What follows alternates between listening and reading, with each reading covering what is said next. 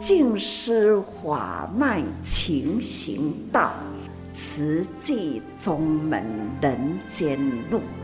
师父已经很正式的立宗，第一代的静师弟子要很精进呐，要做典范呐，立志承担，法入心随，带动善缘，修己度人，爱无量，福无量，欢迎收听真心看世界，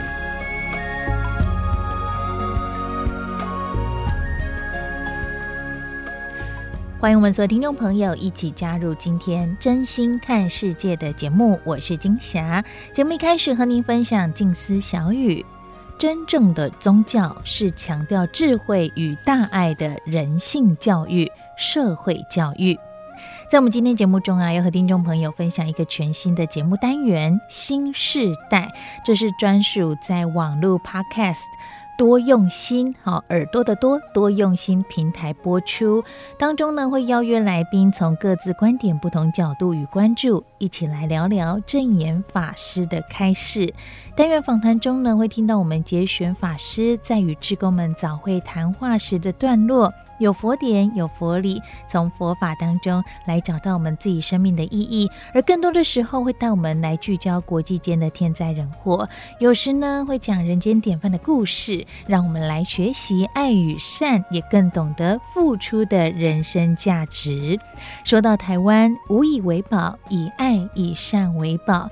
台湾也更是慈记的发源地，所以呢，在上人开始当中，我们时常会听到慈济五十多年前用这五毛钱累积。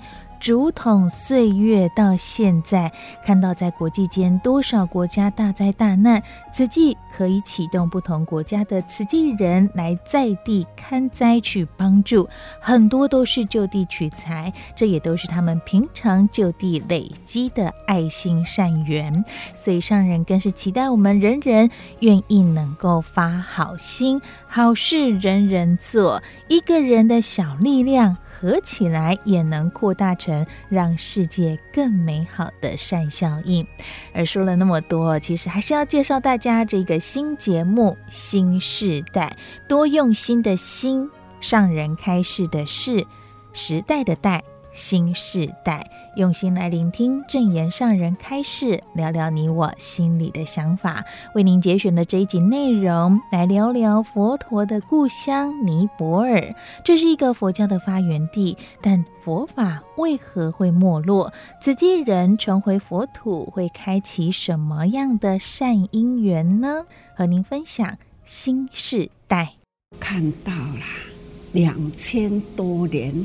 我的现在，佛陀的故乡南毗尼还在，可惜只是有形象，不入世了，少了那一份了，关心人间疾苦的生活，看的是真的心灵呢，感慨很多啊，佛陀的故乡。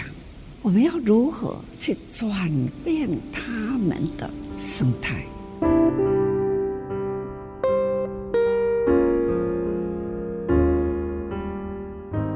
听众朋友您好，我是金霞，欢迎您一起加入今天新世代，来聆听证言上人的法语，聊聊不同世代心里的想法。节目当中我们会节选法师与志工们在早会谈话时的段落，有佛典，有佛理，也从佛法当中能够来找到我们自己生命的意义。那现在透过科技的发达，让我们可以透过各种管道来追溯到两千五百年前佛陀在古印度的足迹，那对照。今日地理位置，佛陀出生在尼泊尔的蓝毗尼园。那在印度恒河流域附近的王舍城修行。那在早会当中，上人也说起了佛陀的故乡，不过他却悲叹：佛陀说法是要让苦难人明白因缘果报、离苦得乐，可是却难以突破当地传统风俗的观念。两千五百年来的人间疾苦，到现在。很多状态都没有办法改变，还是世界贫穷的国度。只是贫穷就是苦吗？也或许因为信仰，他们的心是满足幸福的。今天节目当中，我们请到了慈济慈善事业基金会的副执行长刘继宇师兄，你好。好，你好，呃，各位听众朋友，大家好。今天我们请到继宇师兄后，带我们一起来认识这个佛陀的故乡。那我们先从印度文明的发源地这个恒河流域来谈起。恒河也是一条圣河了哈。从两千五百年前佛陀时代开始呢，很多的讲经说法都会讲到恒河哦，或者很多的譬喻哦，都会以恒河来譬喻啊，譬喻人的造善业或造恶业，然后都拿着一杯水啊，或一条恒恒河来譬喻嘛。但是尼泊尔这边好像他们的恒河没有，好像没有到，没有经过尼泊尔，没有经过尼泊尔嘛。嗯但是呢，尼泊尔也有河，到最后就跟那个恒河是接起来的。它等于是支流，支流哎，后来有接起来的。嗯，所以印度这边的佛教徒跟尼泊尔那边的佛教徒本是同根生嘛，哦、嗯，所以他们的文化都很类似的啊，包括他们的啊出生啊、往生啊，哈，或者什么庆典啊，哈、嗯。那甚至骨灰也撒到那个恒河里面去。对，所以这一次 COVID nineteen 他们就被关注啦。他们这样的一个习俗，如果真的有过世了、生病了，他们都去用那条河洗，所以它的污染的状态，其实世界专家也都在担忧。哦，这个风俗习惯是有，但是你也很难去持续啊。嗯。你包括人要往生的时候，家人连看都看的机会都没有嘛。嗯嗯。对不对？那何况说要帮他们做后事、做什么仪式，都不可能的嘛。嗯。对，这这个是例外了，就是这两年半的这个 COVID-19 以后呢，往生的人就没办法照所有宗教他们原先的那种处理的方式来处理。可是世界这样的一个大局势，还是没有去影响他们这过去这个传统的这样的一个做法。其实我们要了解哈，佛陀两千五百年前诞生在这个南比尼啊，印度啊，尼泊尔这个地方啊，佛教是外来宗教，嗯，是新兴宗教。最早之前，佛陀也是属于婆罗门教的。嗯，佛陀的弟子们也都是婆罗门教的。所以到现在哈，以尼泊尔来讲好了，尼泊尔的印度教也是也是来自印度嘛，一样的嘛，对。他印度教的教徒就占百分之八十六啊，现在。嗯，佛教徒占百分之七点八而已耶。嗯，尼泊尔三千万的人口里面，两百多两百四十万呐左右啊，是佛教徒而已。那这些佛教徒。他又不是大圣的佛教徒，他是小圣的佛教徒哦。嗯，在家哎，都是行供养的啦，或者是诵经的、哦、念经的哈，那一种的佛教徒，小圣都独善其身的那种那种佛教徒。嗯、你真的说要走入菩萨道那种佛教徒，比例是更低更低的嘛。嗯、尤其印度教跟佛教两个是很多基本的思想是背道而驰的。嗯、为什么？印度教它的教义里面是很严格的种姓制度，嗯、那尼泊尔也是承袭这样的制度下来啊。嗯所以啊，这个跟佛陀要讲众生平等，根本就是两极化嘛。哦，是。种姓制度本身就是就是分别心，就是不平等嘛。啊，你假如说好像斯里兰卡没有种姓制度，但是它还是属于小圣的，它也是独善其身的。嗯。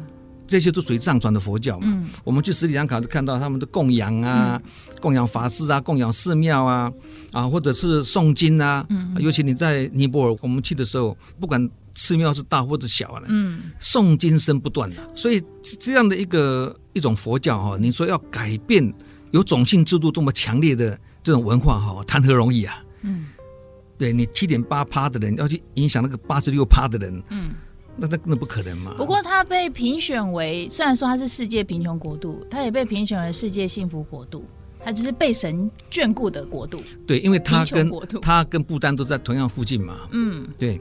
不丹跟尼泊尔都是属于幸福指数很高的国家，对。不对？那这个跟他的种姓制度是没有关系的。哦，因为他们不觉得种姓制度不好啊，嗯，他们没有比呀，嗯嗯，因为贫穷落后，等于是很封闭的社会哦，没有跟外界接触，那他们都很安贫乐道，嗯嗯，他们不觉得他们贫穷，其实我们可以理解，我们小时候台湾也是很贫穷的，嗯，是现在我们比较富有了，我们回想当年，我们那时候也是很贫穷。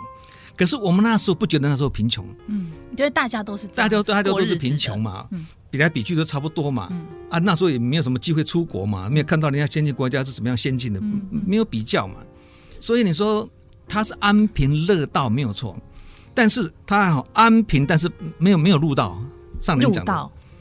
有安贫，他安于贫穷，嗯，但是没有乐于入道，入道是为了什么？入道就是入人情，嗯、他就是尼泊尔跟印度，就是它有佛法，嗯，但是缺少四相。哦，那以大圣佛法来讲，有事才有理啦，嗯嗯嗯，有人间事才有天下理啦，嗯嗯，有俗事才有佛理。所以你说你要跟人家讲佛法，在尼泊尔、印度都好，在台湾也好，你要先说四相，有四相才能够显真理啦。嗯，上人开示不是都讲四相吗？嗯，对啊，现在在乌克兰难民，我们怎么去救啦？COVID-19 来的时候，我们怎么去纾困啦？嗯、对，人间事来印证天下理嘛。所以上人说，没有事就没有理。那尼泊尔他是有佛理没有错，有佛法没有错，但是他没有事相，因为他没有走入人群去做人间事嘛，所以就没有四相嘛。大家都是修自己嘛。所以你说佛陀虽然诞生在这个印度的尼泊尔，但是。佛陀的法，那时候佛教徒是七点八趴，很难去影响八十六趴的人呐。所以说他们是安贫，但是没有入道嘛。嗯。清贫，但是不致富。佛陀最后讲大乘佛法是最后七年，前面四十二年还是跟现在佛法一样，小乘佛教的。嗯。那真正走入人群的菩萨道是最后七年讲的嘛？嗯。时间太短了，听得懂的也很难做。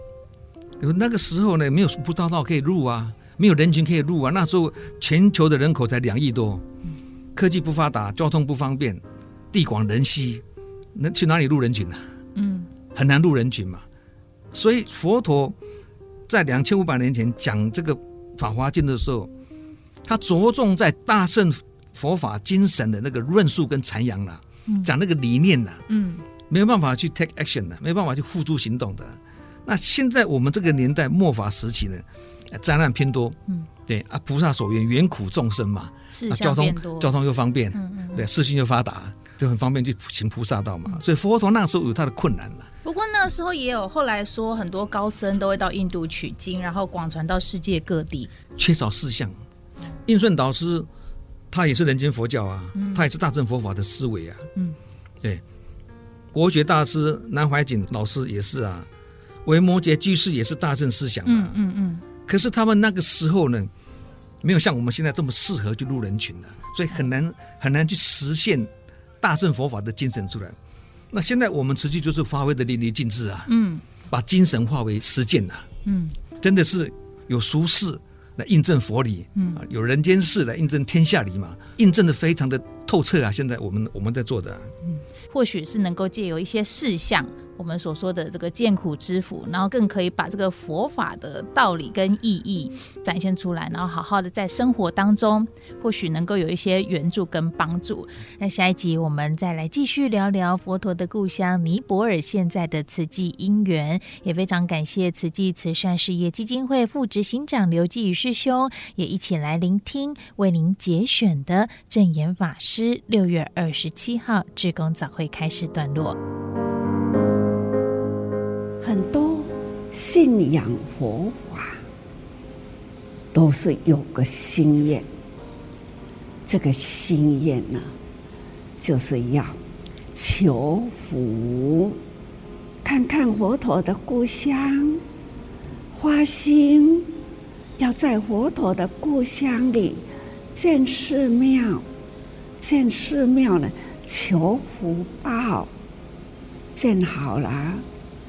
离开了，那个寺庙在了，空荡的，这时候感觉里面都是空啊，人少，佛法的理念低迷，所以要到了佛陀出生地去求法。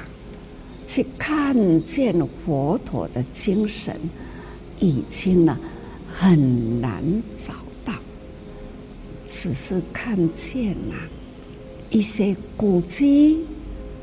过去呢，阿育王的时代，佛法因为阿育王那一段时间呢，也是培养不少僧人，但是。时间经过到现在，又是没落了，因为呢，法只是在寺庙里，只是呢生活托钵佛陀来人间的一大事因缘，是要教菩萨。可惜只是有形象，没入世啦，就是少了那一份了。关心人间疾苦的生活，所以呢，佛法在印度很快的就没落掉了。啊，每一回看到佛陀的故乡，佛法已经呢没有很正确的存在。心里呢，实在是很一种悲悲剧。那这种如何才能呢，把佛法真正的带到佛陀的故乡？如何辅导他们生活的正确？两天前看到了报道了，恒河。那那一条恒河呢，在佛经里啦，很多说法譬喻呢，都会用恒河。恒河的生活，恒河沙的数量，经典里时常用恒河跟西米山来譬喻。啊，都是呢，人的生活。看看人出生啦，第一个就是要抱到恒河洗一洗；往生啦，也要到恒河里去洗一洗。在恒河旁边呐，火化，火化了以后，又是呢，跑到了。恒河去，那一条恒河，喝的也靠这一条水，生活的都是在这一条水边，从生到死中间的生活，这就是两千多年来我们所知道的佛法描述这。印度生态，古以来到现在，所以他们贫穷，他们沿途乞讨，路边的乞家就做，这就是他们的一生生活。到底要如何才能呢？让印度？脱离这样的贫穷，第一个先要谈到了教育，没有教育呢，都是脱不了贫。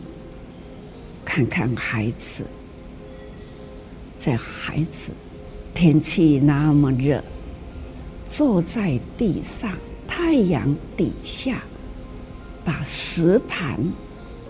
摆在前面，人坐在地上，就是等待的，等待了有爱心的人，啊，就这样的一盘盘的食物给他们，这样就是他们的现在的生活，已经呢，见怪不怪，就是这样。看了是真的心灵呢，感慨很多啦。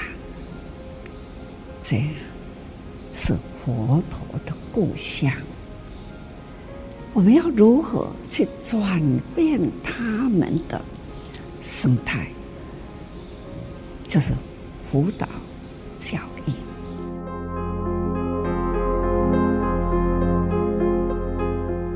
您所收听的是《真心看世界》的节目。刚刚播出的内容是大爱广播所直播推出的 Podcast 节目《新世代》，也欢迎您能够上各大 Podcast 平台搜寻“多用心耳朵的多多用心”，国内外新闻、慈济志工爱的足迹、生活时事、正言上人开示与对治生命忧愁烦恼解方，欢迎大家能够上。多用心 Podcast，也希望你能够帮我们五星评分留言，更也能够和我们在 FB 或 IG 上做互动。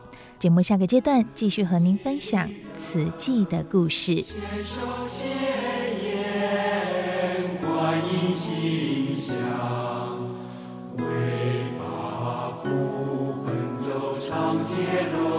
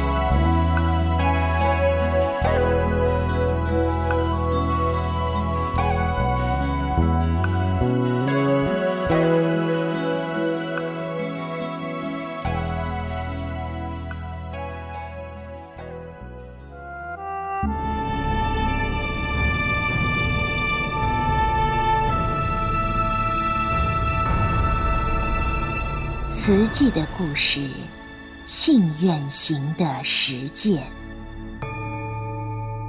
系列三：心莲。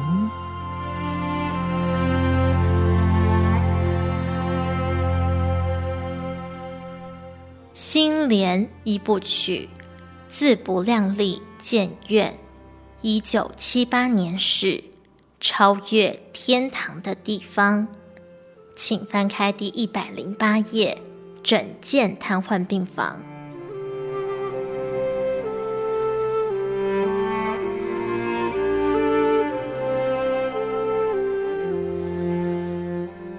完成全台平户复查，返回花莲。九月二十四日，委员联谊会上。法师述说访视乐生院的实况，提到七莲精舍莲友潜心向佛，法师赞叹他们因病吃尽了苦头，却用修行的心追求佛法，心中不欲，安分守己，苦来乐受，如此甘愿有修行的人生，值得尊敬。曾有人说那里是现象地狱，但我认为。乐生院是超越天堂的地方，超越天堂的地方是哪里？就是净土。为了帮助无法自理生活的病友，会中决议协助整建朝阳社作为瘫痪病房，次月随即拨款七万余元。慈济委员胡玉珠负责执行整建，粉刷墙壁、整修天花板、重铺水泥地，门窗加上新的玻璃。并加设纱窗，焕然一新的朝阳社，以往透风漏雨、蚊蝇在室内飞舞的状况已不复见。平坦的地面增加了步行的安全，另外还设置了厨房。胡玉珠问师傅说：“你们的床铺有的太高，有的太低，上上下下不方便，也不安全，帮你们换床铺好吗？”病友们很惜福，表示床铺不用换。虽然上下辛苦一点，但我们已经习惯了。而且床高一点，底下才可以放柜子啊。院友使用老旧的茅厕，时常发生跌倒意外。法师得知这样的状况，再补助两万元，将茅厕改建成新式化粪池，不仅比较卫生，院友使用起来也安全多了。十二月一日，朝阳社整修完成，瘫痪病房启用。除了原住朝阳社的十三人，又从蓬莱社、七星社、玉山社等迁进来十一位失明或中风、瘫痪、截肢的病友，总共安置了二十四人。慈济每月补助一万元看护费，请黄贵全等四位身体状况较好的病友照顾瘫痪病友的三餐和起居，考量众多素食莲友的营养需求。每月另外补贴五千元加菜金，总计慈济每月补助乐生病友一万五千元，由胡玉珠按时送去。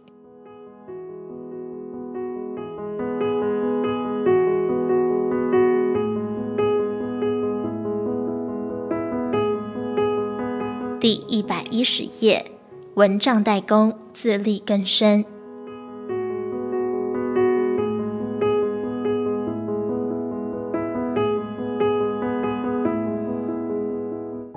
较年轻的病友在药物控制下，肢体受侵蚀不严重，还有工作能力。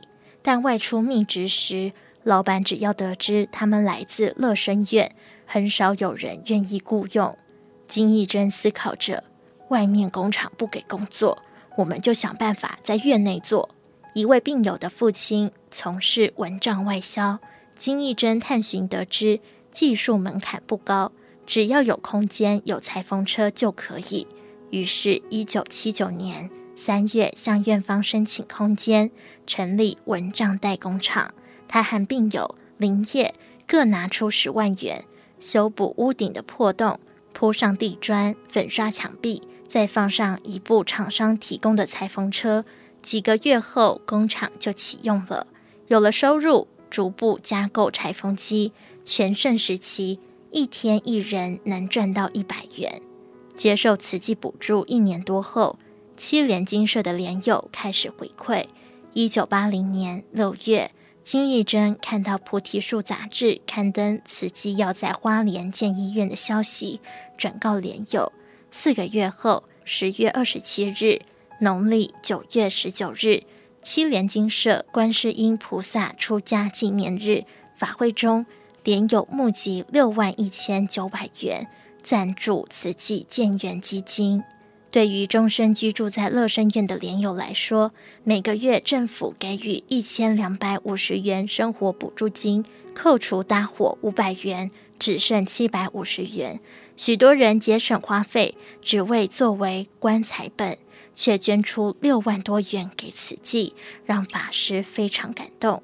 然而，这仅仅是病友回馈的开始。一年多后，透过一本慈济月刊，金义珍。真正认识慈济，带动病友全心全力付出。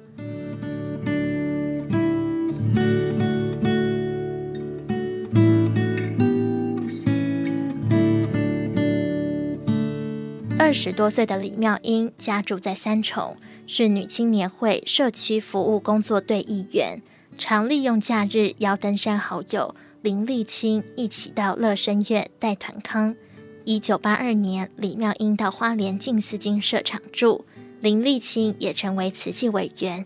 他告诉乐生病友们：“阿英到慈济跟随正言法师了。”林立清此行还带来慈济月刊，金义珍看了恍然大悟：原来慈济的善款是十方大众一点一滴累积的。由于当年没有千元钞，慈济委员每月送去一万五千元补助金。一百五十张百元钞票，厚厚一叠。金义珍因此以为慈济很有钱，直到翻开慈济月刊，看到里面密密麻麻的征信名单，全是二十元、三十元的小额捐款，他非常惊讶。细细思考后，他去找宋金元等莲友们商议：我们过去生业障深重，今生才会得病，现在靠政府养活。也就是纳税人的钱是在贷款过日子，如果让慈济继续救济下去，恐怕来生债更难还，不如及早摊还一些。金义珍说出酝酿了几个月的想法：慈济盖医院需要很多钱，帮忙建医院，我们能力有限，如果停掉补助，可以让慈济每月省下一万五千元。莲友们很快取得共识，不再接受慈济的补助了。决定设立专门基金，自行募筹瘫痪病房运作费用。金义珍代表乐生莲友向定期来关怀的慈济委员说明：我们知道师父要盖医院，负担很重，不忍心再让慈济支付我们的看护费以及伙食费用，请慈济停止济助吧。证严法师深知病友们肢体已萎缩，加上年纪老迈，难以自立谋生。因此，尽管病友们再三请慈济停济，法师仍坚持继续。乐生的补助不能停。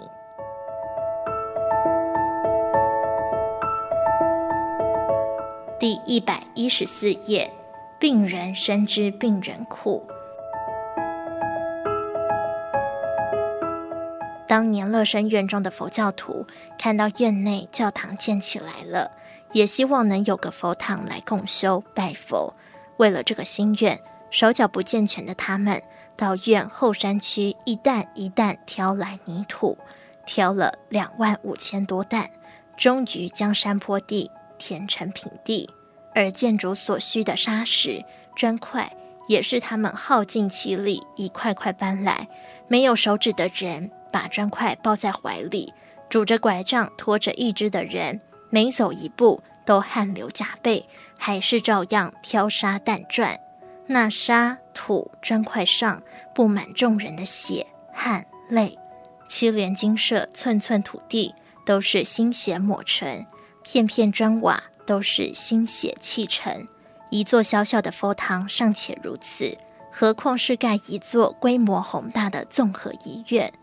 金义珍完全可以想象，要靠社会大众一点一滴捐款来成就建院理想是何等艰难。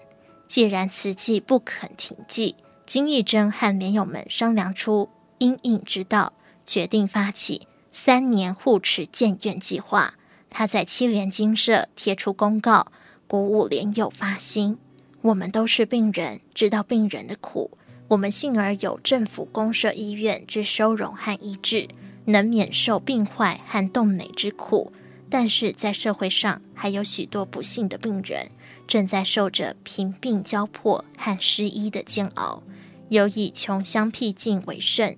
每一位麻风病友都亲身体验过医疗不发达，无法接受良好治疗所造成的遗憾。加上连友都是佛教徒，因此热烈响应。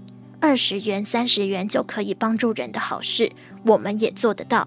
但是也有莲友提出疑问：建院需要庞大资金，区区这点钱有帮助吗？金义珍告诉大家：我们不要轻视自己，这一百元所供养的不是慈济建院所需的经费，而是供养慈济所要号召的精神。于是，一九八二年七月开始，乐生院四百多位莲友。每月节省一百元生活费，加入慈济会员，滴水成河，一个月就为慈济建院挹注四万多元善资。院友们病过苦过，知道病了找不到适当医疗的苦。金义珍说，乐生院内有政府安排的医师，但只看麻风病，其他病症要自行到外面就医。常常有院友罹患急症，跑遍县内各医院。当院方得知他们是麻风病患，都拒收。因此，听到慈济要建医院，莲友们口口相传，全力以赴。林立清每月送来捐款收据，金义珍就张贴在七莲金舍佛堂墙上征信。如此又过了一年多，一九八三年十二月接到慈济补助款，院友们坚持退回。金义珍告诉法师，比我们需要的人很多。不能再接受慈济补助，病友们做外销蚊帐代工，收入已经稳定，应该给他们自力更生的机会。金义珍强调，过去的我们想做善事都不容易，因为人家会讲，你们都欠人家救了，还要去救济别人，没有机会种福田。乐生院的病友需要的不是外界偶尔来聊聊天，帮一点忙。他们需要的是社会大众放下对麻风病患的成见，真正接纳他们。我们希望借此回馈社会，活出人的价值。有感于病友们诚挚而坚定的心意，法师终于同意停济。从一九七八年十月到一九八三年十二月，接受慈济补助五年的乐生疗养院，从此从受助者。转变成为助人者。金义珍说：“来过乐生的法师大德很多，但真正让我们脱胎换骨的是慈济的证言法师，因为慈济让病友从手心向上的受施者变成手心向下的布施者，找回了人的尊严。”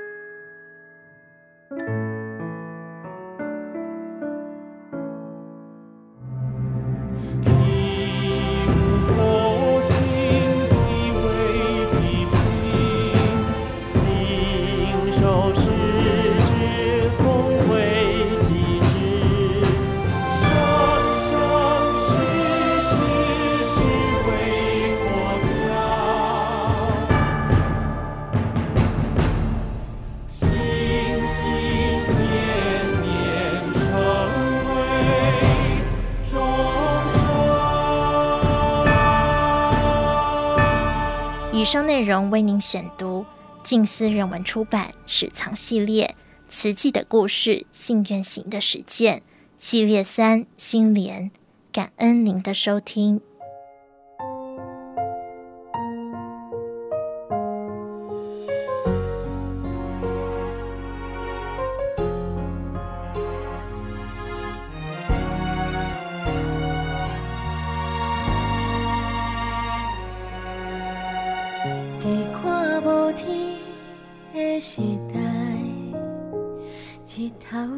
袂不到的所在。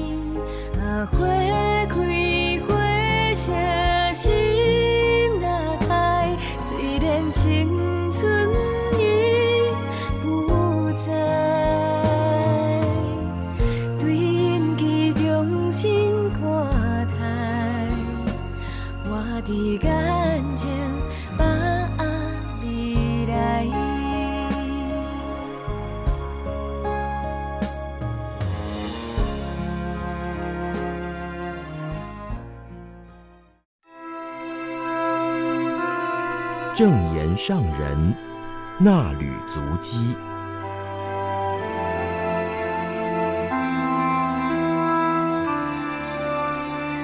欢迎您共同进入正言上人衲履足迹单元。我是嘉玲，时间点来到二零二二年七月二十三号，主题是心灵的清流泉源，静思小语。健康的生活不能缺乏净水，心灵的净化需要智慧泉源。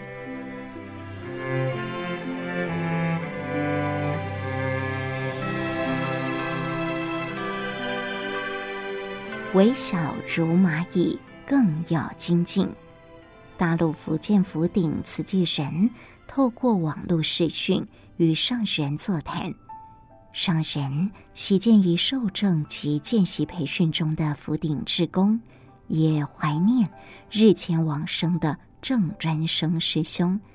最初有他与王念禅师兄、林有熙师兄的带动，到现在有这么多志工。上人说，虽然今天人人都怀念着专生，但也在怀念中看见了未来的希望。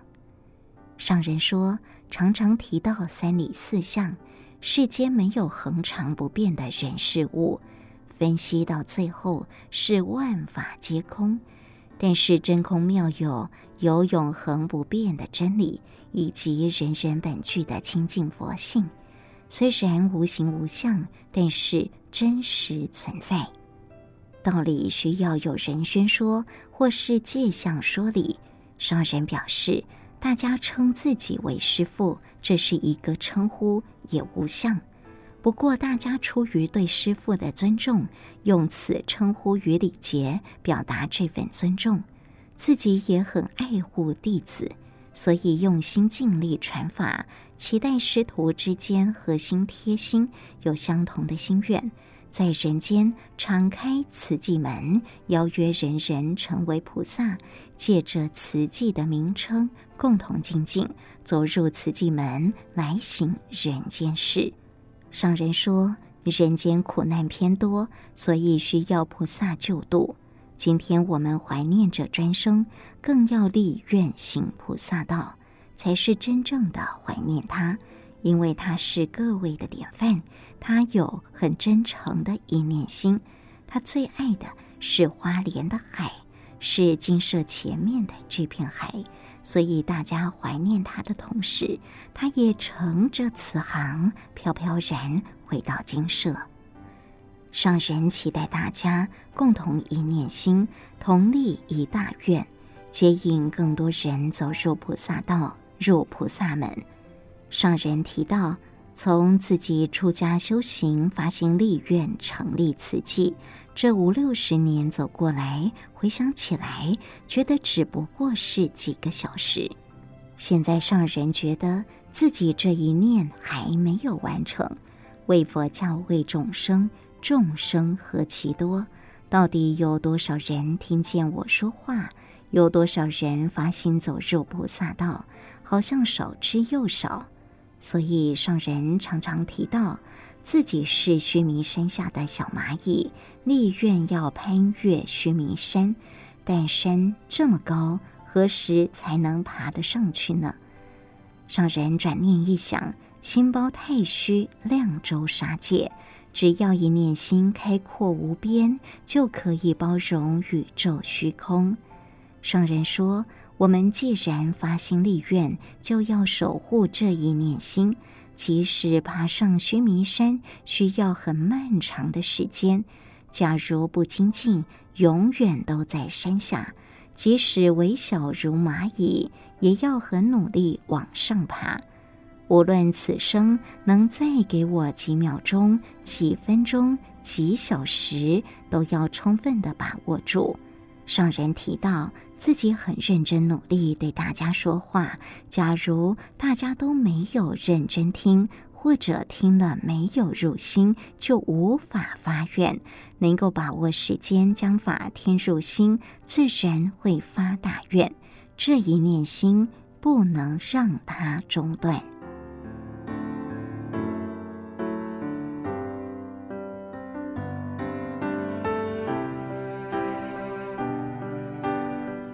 人人都是师父的知音。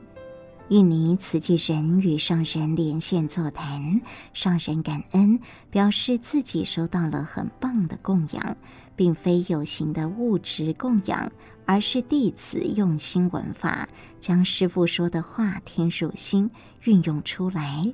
还有印尼慈济医院团队由院长带动，每天两次收看《人间菩提》，听师父说话。人人都是师父的知音，让自己深受感动，觉得很欢喜、很满足。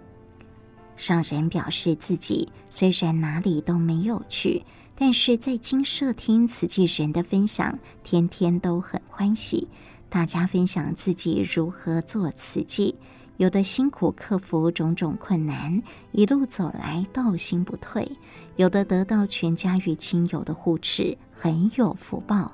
看着他们欢喜感恩，自己也跟着欢喜，因为弟子很听话，依照指引的方向步步向前精进，而且有的是全家同行菩萨道，和乐融融，还会听到师兄师姐感恩哪位菩萨引导他们走入慈济，让他们翻转人生，转苦为乐，自己听了更欢喜。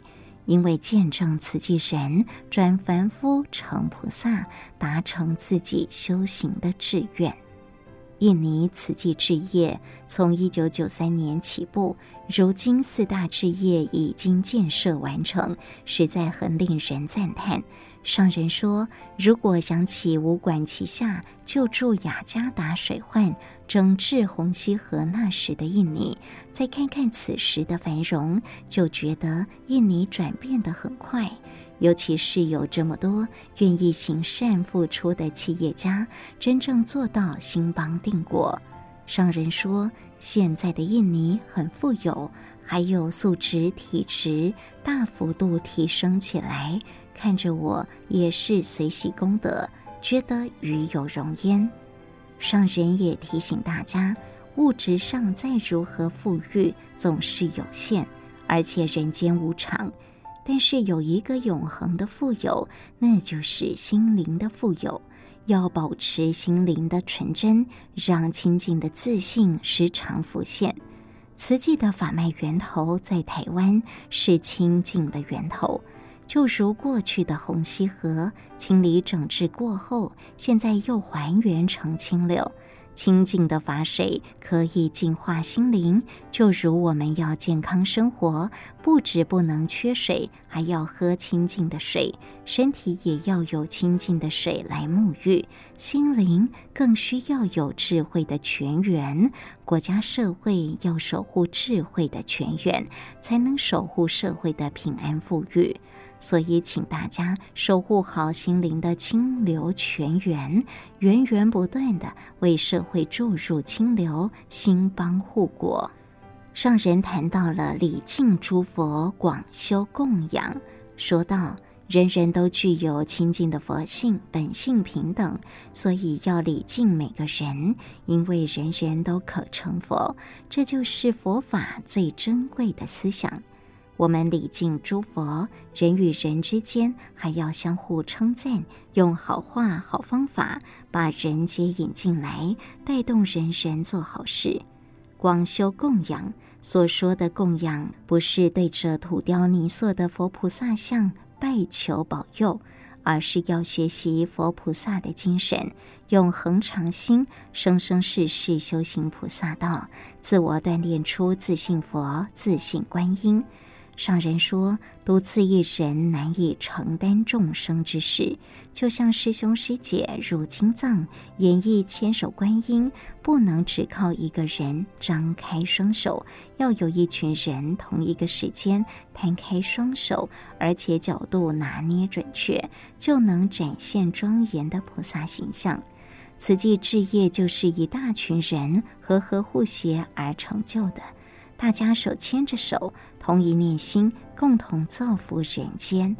上人祈勉大家共同虔诚斋戒祈祷，祝福疫情早日平息，让师兄师姐早日回到台湾相聚，也把印尼慈济置业的丰硕成果带回来与师父分享。以上正言上人那履足机，为您攻读自二零二二年九月号《慈济月刊》第六百七十期，感恩您的收听。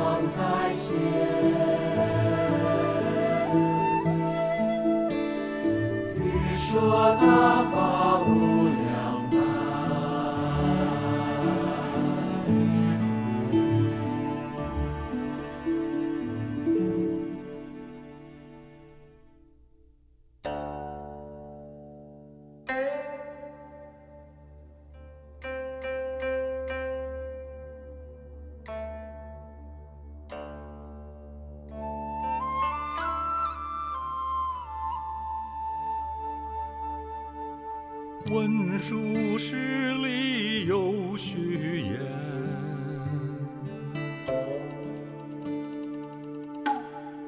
过去无量三七剑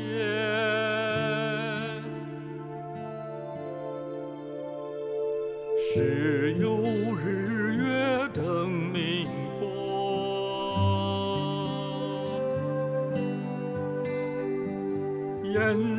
他正发出众。